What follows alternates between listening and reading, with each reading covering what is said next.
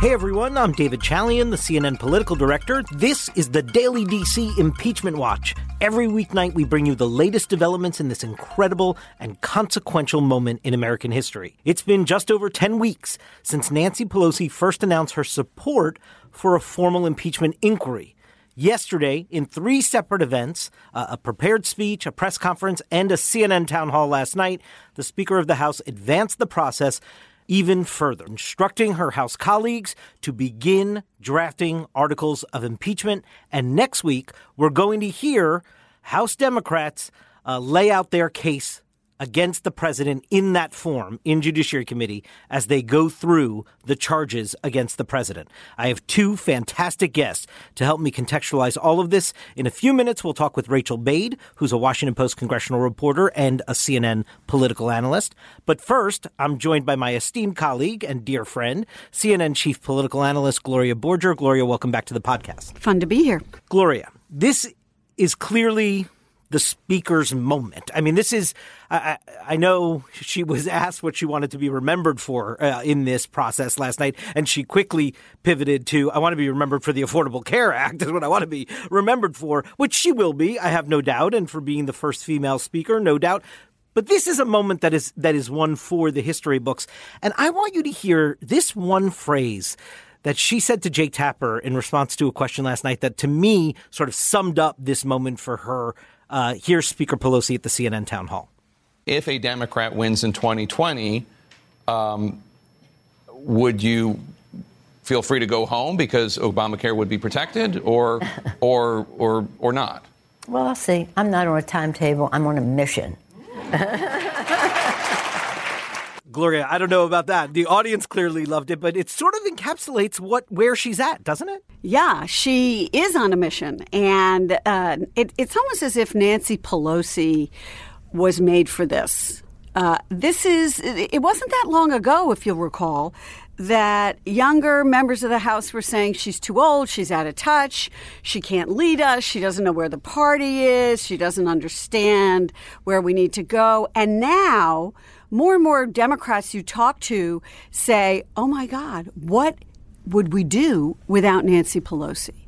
Because Nancy Pelosi has been able to navigate this, lead the caucus through some very treacherous waters, deal with the more left-wing part of the party, the A O Cs of the world, who now respect her, uh, and also deal with the moderates whom she is trying to protect as she tries to make sure that she is the speaker uh, after the next election. So uh, she is also somebody with a great deal of experience in the world of intelligence.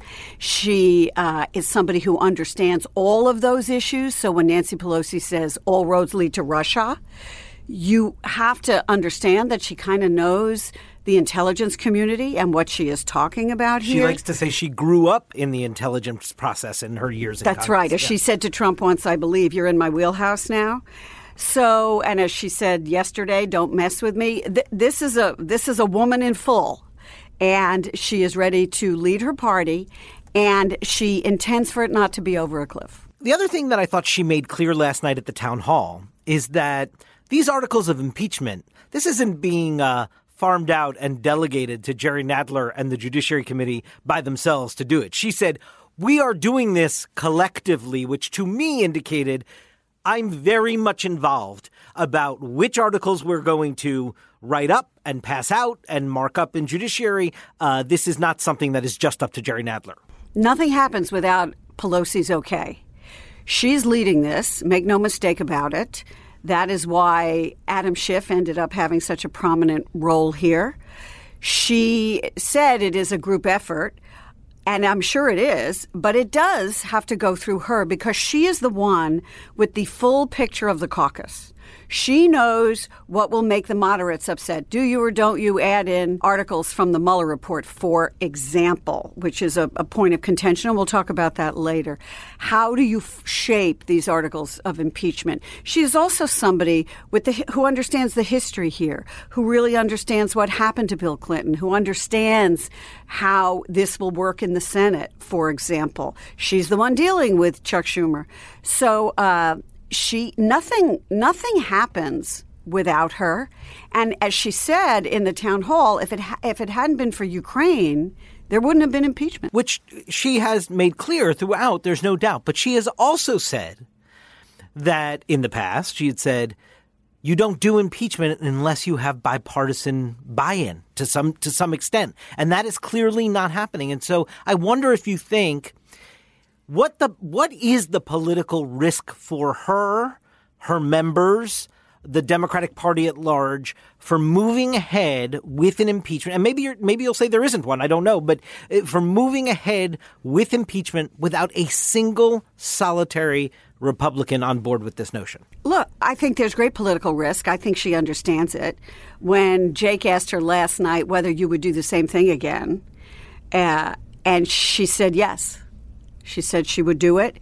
And it, it isn't as if there's been a groundswell of support for this, although support for the notion of impeachment has grown. But I think Nancy Pelosi now makes a different argument than she made originally. Her argument now is that the reason you have to do this before an election is because this is a president who was trying to affect the upcoming election. And if you were to leave this unchecked, that could continue. So she's looking forward with this instead of looking backward to twenty sixteen. And that's the argument she wants the caucus to be making to the American public. Whether it will stick or not remains to be seen. That's also a reason she wants to get it done well, right. before January, before the Iowa caucuses. So people can see it in their rearview mirror and then move on to the issues that she knows are of great importance to the American people. Yeah, I said yesterday, and I, I, I really... I am really skeptical that this is going to be a front-of-mind issue for voters come next November, the way our media culture works. And our it just seems hard. I think it could be a data point in the overall arguments that get made. But I, I, it just seems hard to imagine that the election will turn on this. That is a year from now. Um, I will also just say, yes, she did shift her argument. I agree with what you're saying. And I don't want to oversell this notion of the importance of bipartisanship. I went back and looked and just want to remind, like, there were five Democrats that crossed party lines to join Republicans to vote on articles of impeachment against Bill Clinton. Three of those five subsequently became Republicans. It wasn't a hugely bipartisan event either in nineteen ninety-eight. I don't I don't know that impeachments normally are. Nixon may be the rare example of that. Well, and, and she, it, speaking of nineteen ninety-eight, she made a very interesting point last night. She said what, what Bill Clinton did was stupid. But the, the constitutional violations of this president are so egregious that it actually threatens our democracy. The Bill Clinton was dumb, but didn't threaten the democracy itself. Gloria, we're going to have a lot more to discuss. Stay right there. Right after this break, we're going to be joined by reporter Rachel Bade of The Washington Post and C N N. We'll be right back.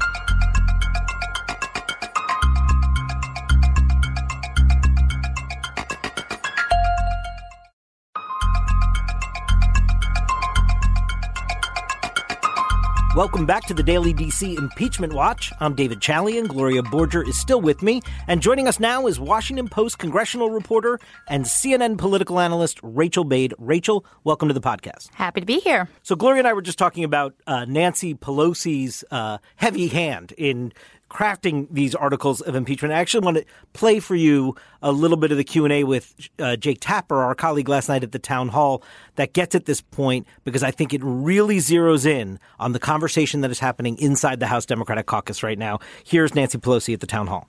You said this morning, Madam Speaker, that your chairman uh, will make recommendations yeah. on what the articles of impeachment should be. So if the Judiciary Committee Chairman Jerry Nadler recommends that the articles of impeachment do include obstruction of justice charges from the Mueller report, will you go forward with that, or would you stand in his we're, way? We're, uh, we're operating uh, collectively. We have our own, uh, shall we say, um, communication with each other. Okay. So I'm not going to answer one, with all due respect, I'm not going to answer one charge. We're not writing the, uh, the articles of impeachment here tonight. Rachel, does Nancy Pelosi give herself a bigger headache inside her caucus if these articles of impeachment reach back before Ukraine into the Mueller report and include charges of obstruction of justice from that? So it looks like she's going to have a headache either way. When she says we're having, quote, communication, it's more like an internal family feud right now. Um, you know, I was just on the Hill, and it's really interesting because the Judiciary Committee traditionally is the panel that crafts articles of impeachment. They're the ones that are supposed to have the job of writing exactly what these charges are. But Pelosi and her leadership team uh, have been going back and forth on the Mueller report. Do they include charges of obstruction of justice? Because there are a bunch of moderates that they're hearing from right now, uh, Democrats from these swing districts, who are really worried that they don't have enough evidence for these charges. And from my understanding, there's a lot of moderates who are willing to say, we're going to vote against a charge of obstruction of justice. And Pelosi has to decide, is she going to tell the Judiciary Committee, which wants to include those charges, no? Uh, or is she going to let them move forward and see them potentially fail on the floor? Yeah, I, I think it also, correct me if I'm wrong, could give some Democrats an opportunity to say, well, I voted for Article one and three, but I didn't vote for Article two because I don't think we could prove it. And that may work to the benefit of some Democrats in a way. That's exactly right. And there have been some moderates that I have spoken to who are open to that. And they not only open to that, but they can go back to their districts and say, look, Ukraine surpassed a threshold. We had to do something. But on obstruction, on the Mueller report, you know, I voted it down. There wasn't a, enough evidence. The problem with that is that Pelosi, she is very sensitive to Republican accusations that Democrats are divided. And so from my understanding from leadership sources is that she does not want the optics of Democrats only passing some articles and clearing the president on otherwise other articles, because then he can say, you know what, look, even Democrats agree that I did nothing wrong. Mueller found nothing, no collusion, no that's, obstruction. That's interesting. I, again, just looking back at the nineteen ninety-eight history twenty-one years ago, and it might end up being twenty-one years to the day when this House vote actually happens on the floor from what happened with Clinton in ninety-eight. Judiciary voted out four articles of impeachment. The House only passed two. Uh, two of them did did go down. It's interesting that she wants to see it, perhaps avoid that kind of uh, history. But let me just push back for a second and see what you guys think about this. I get that the moderates may think that that is helpful to them to go home and say, hey, I voted against this. But isn't the reality that whatever the political pain that Republicans or uh, the Trump campaign or the outside interest groups are going to apply to these Democrats in these moderate districts, they're going to paint them with one broad stroke. If they vote to impeach on any article, they voted to impeach the president and not worrying about your health care or prescription drugs or what have you.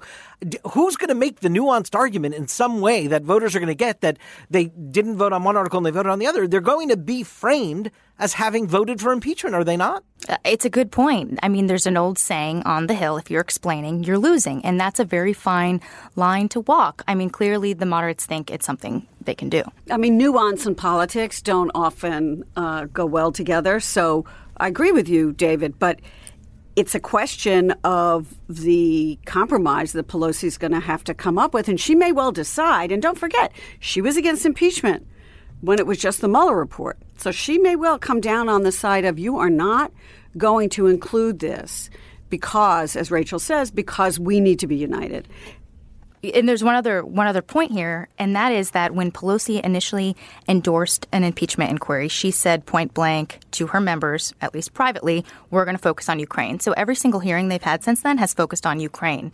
They haven't had any hearings on the Mueller report. So if all of a sudden they go back and they add that in, that's a really you know, good point. Voters Very. have not been follow- they haven't been watching hearings on T V about this. Are they going to slow down and have hearings and try to lay out the case? It adds potential time to the impeachment timeline, and we know Democrats want this done by Christmas because they're so sensitive about this spilling into twenty twenty for political reasons. Is there any sense that you have about the more liberal left-wing base of the party? How palpable is the demand to include the Mueller case? Is that is that just something they're putting out there, or is that something that they really want to go to the mat on? So my understanding is on Judiciary panel, they really want to do this. Now, the Judiciary Committee is full of um, a lot of very progressive members.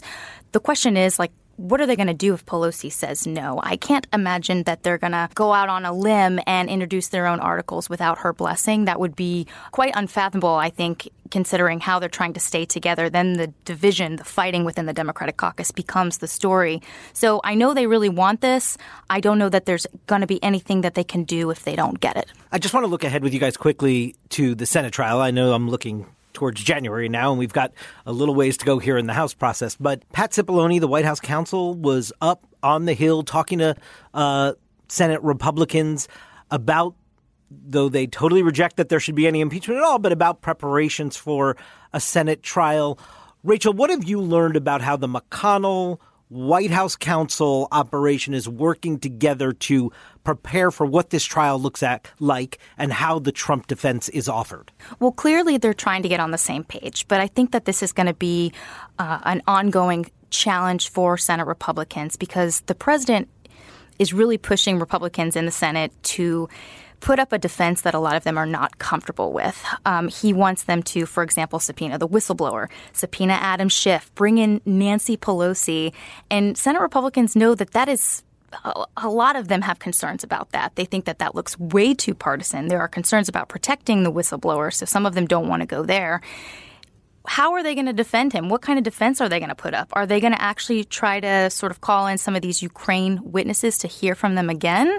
Or are they going to totally do a diversion tactic that the president wants them to do and go after his political adversaries, bring in Joe Biden? And so I think that the Republicans, they are trying to get on the same page, but the White House and what Trump wants the Republicans to do is totally different than what I think that they are comfortable with. And so that is going to be an ongoing discussion that I think could spill out into the open here in the coming weeks as we get closer. And the worst thing for the president would be if the Republicans come out, as some have done, like John Thune, uh, saying what he did was may have been inappropriate, but it certainly isn't impeachable. And the president doesn't want to hear that it was inappropriate because it was a perfect phone call.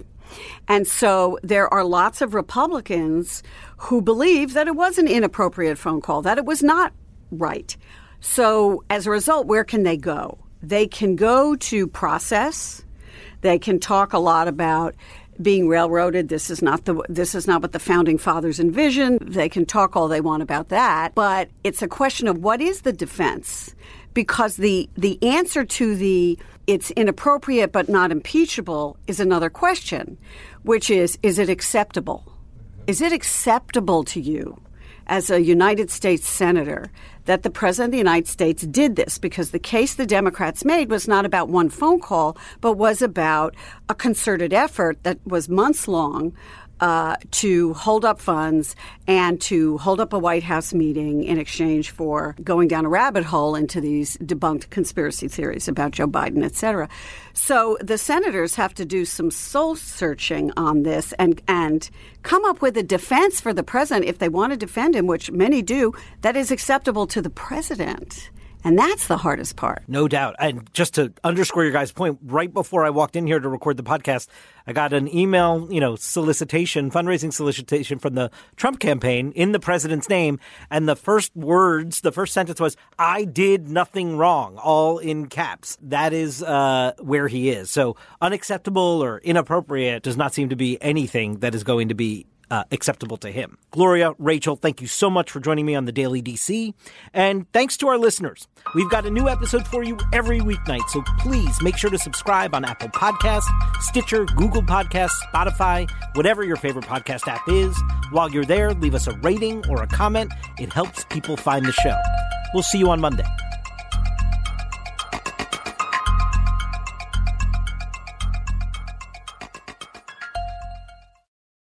Quality sleep is essential, and that's why the Sleep Number Smart Bed is designed for your ever-evolving sleep needs. So you can choose what's right for you whenever you like. Need a bed that's firmer or softer on either side? Helps you sleep at a comfortable temperature. Quiets their snores. Sleep Number does that. Sleep better together. J D Power ranks Sleep Number number one in customer satisfaction with mattresses purchased in-store. And now, save fifty percent on Sleep Number limited edition smart beds for a limited time. For J D Power twenty twenty-three award information, visit j d power dot com slash awards. Only at Sleep Number stores or sleep number dot com.